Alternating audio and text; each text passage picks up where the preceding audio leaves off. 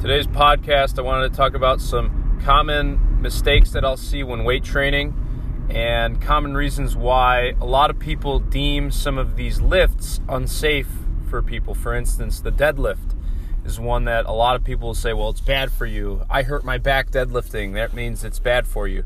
Not necessarily the case. Uh, the deadlift, in all honesty, should be the safest movement in the weight room because there's no eccentric portion. That means that if you do not have the strength to get the weight up off the floor, then in theory, the weight should never move.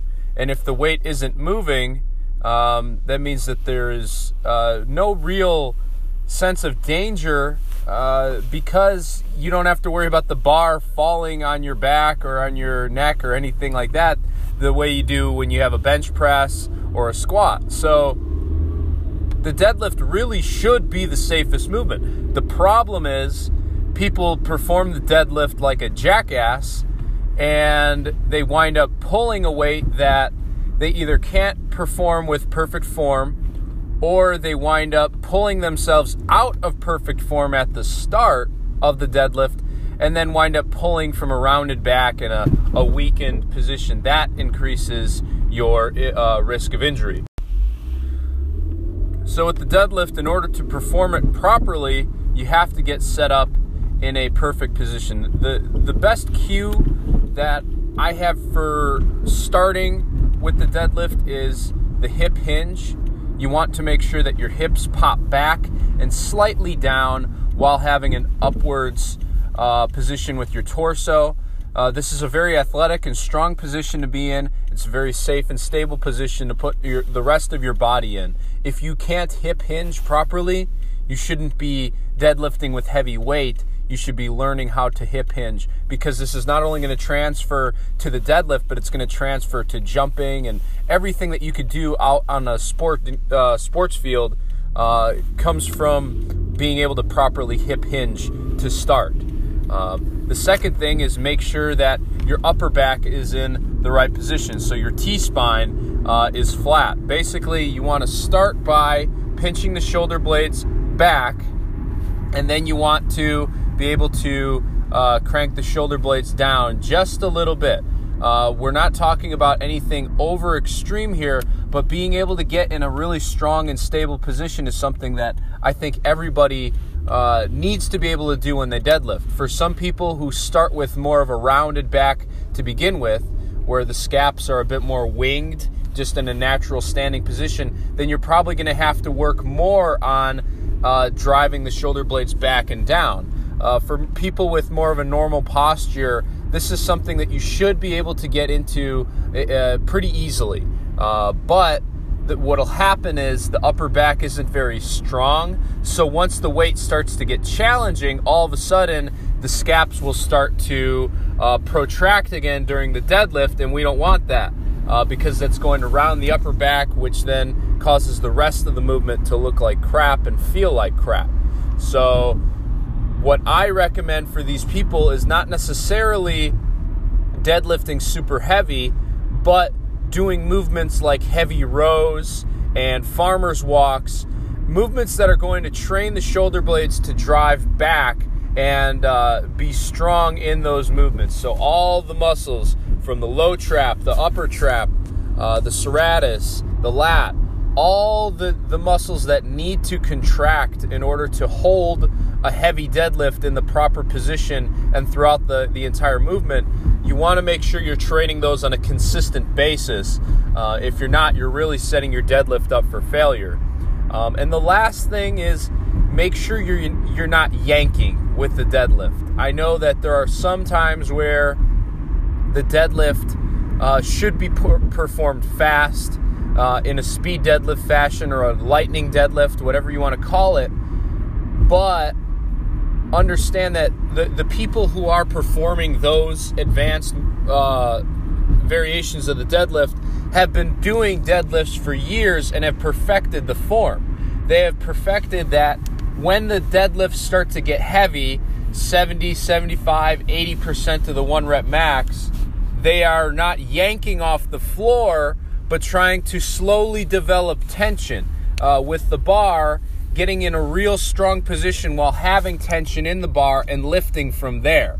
Uh, a yank position is going to often cause problems both with uh, losing some of the hip hinge as well as losing uh, the upper back uh, stability that we were just talking about before.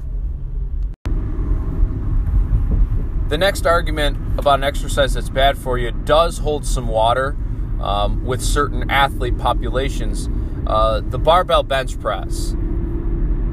I don't think the barbell bench press is bad for every body, but it's also not good for everybody as well.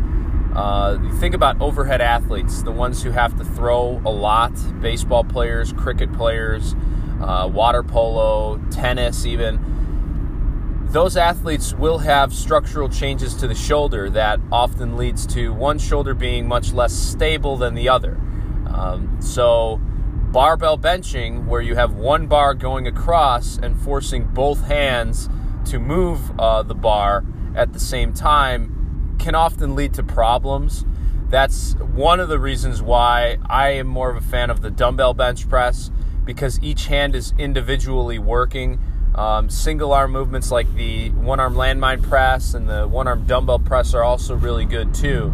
Um, but the, the, the biggest issue with the barbell bench comes with the limited range of movement from the shoulder blades. Uh, I was just talking before about how important the scaps are in the deadlift. Uh, the scaps are just as important in all pressing and rowing movements. So, what you want to make sure you're doing when you press is you're allowing the shoulder blades to glide along the rib cage wherever the hand is going you're getting really good uh, scapular movement.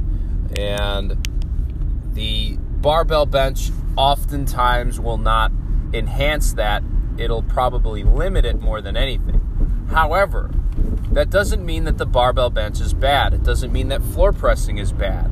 Some athletes need to gain uh, anterior shoulder, aka the, the pec and the pec minor and the anterior delt they need to gain strength in those areas in order to create stability for the shoulder and increase performance. If you struggle to bench a plate, I'm willing to bet that you're not maximizing your body's ability to throw hard and uh, just be an all around good athlete while taking care of the shoulder. So it's not necessarily how much you bench it's that you are strong and explosive in your chest, no matter what the bench press number is. So rather than getting caught up in the actual number, I would say get caught up in getting really strong through large ranges of motion. Movements like uh, push ups and weighted push ups are really, really good alternatives to bench pressing. Um, but if all you have access to is a bar, you can certainly barbell bench and floor press uh, in order to gain strength in, in that pressing movement. But what I also recommend doing on top of it is a lot of band work in order to maintain and gain scapular mobility, a lot of rowing. Um, I recommend rows through a full range of motion with all athletes I'll train, especially the ones who are uh, barbell benching. I recommend a lot of one arm dumbbell rowing through full, full protraction and retraction. And lastly, uh, if all you have access to is a bar, you can set that bar up in a corner and do landmine work. Landmine pressing is really, really easy on the shoulders. And a lot of times, athletes who are baseball players that come to me and say, Hey, my shoulder is really banged up. I can't do any pressing. I can't even do push ups, no pain. A lot of times, you take a landmine uh, one arm landmine press for them, and it's really, really easy for them to do. Uh, so you just have to find other exercises than the barbell bench uh, to make sure that you're working through full ranges of motion and uh, make sure that your uh, your scapular mobility is always going to be enhanced, not limited. A group of exercises that a lot of people will say is bad for you is the Olympic lifts and all their different variations. I just had the pleasure of speaking with uh, coaches uh, and Coach Westhorpe, James Westhorpe from uh, Australia, and I, I just got to speak on their podcast, it was an awesome experience.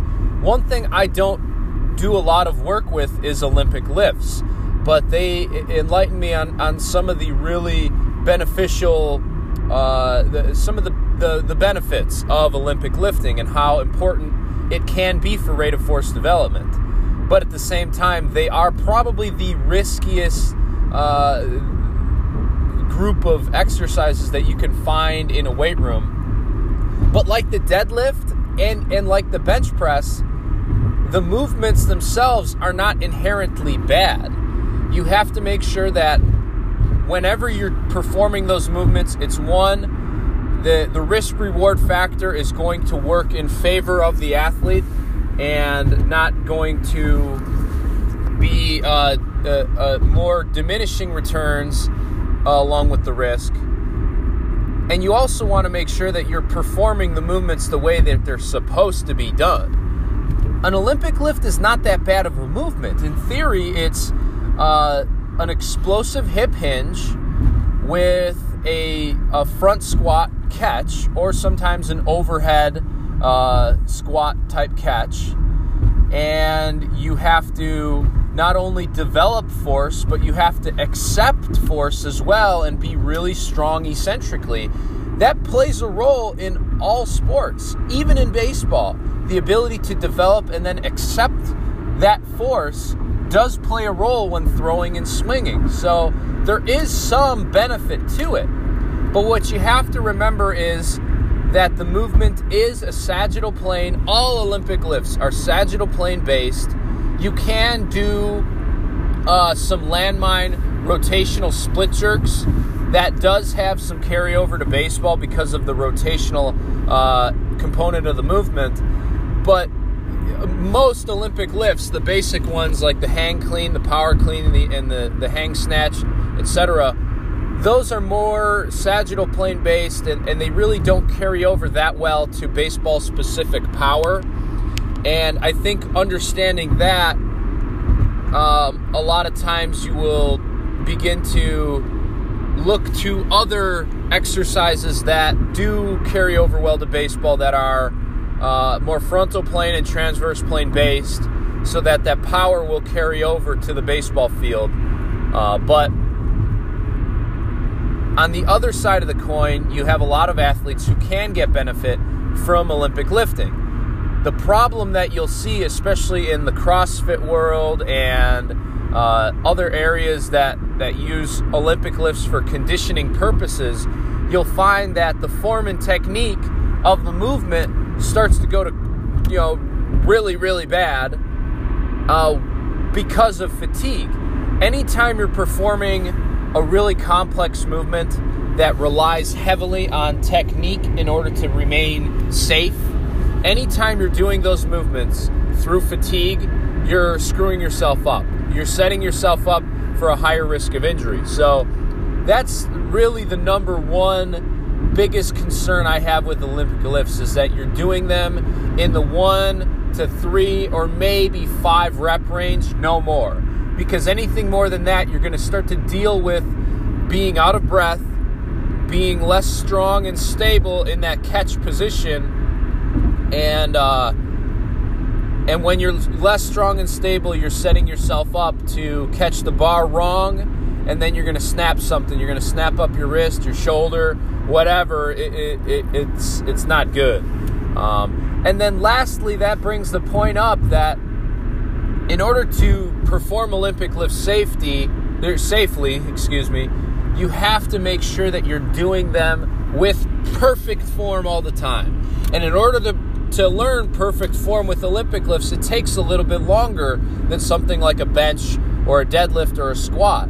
It takes a long time. There's a lot that you have to learn uh, to perform an Olympic lift perfectly, and a lot of the those movements are going to come with um, you know, you're, you're going to have super lightweight technique uh, practice, basically, to to get the movement patterns down and, and make sure that you're doing them perfectly.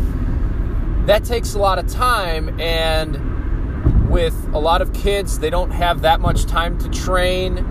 They have maybe two, three, four sessions in a week. And I want to make sure that the hour that I get with them every time they come in is going to be maximized. So rather than teaching Olympic lifts for 15 minutes and not getting that much power development and strength work out of it, I want to make sure that movements that are easier to do, that they can perform safely, they're getting the most out of those. Really, Olympic lifts are crucial for you know sports like football and even basketball that take a lot of you know time uh, to develop power in the sagittal plane. But in, on the baseball field, we really don't have that much time, and the development of power in the sagittal plane is really not that important. So that's why I stay away a lot of times from Olympic lifts. But really, they are good movements for a lot of different athletes. You just have to make sure that you're performing them properly.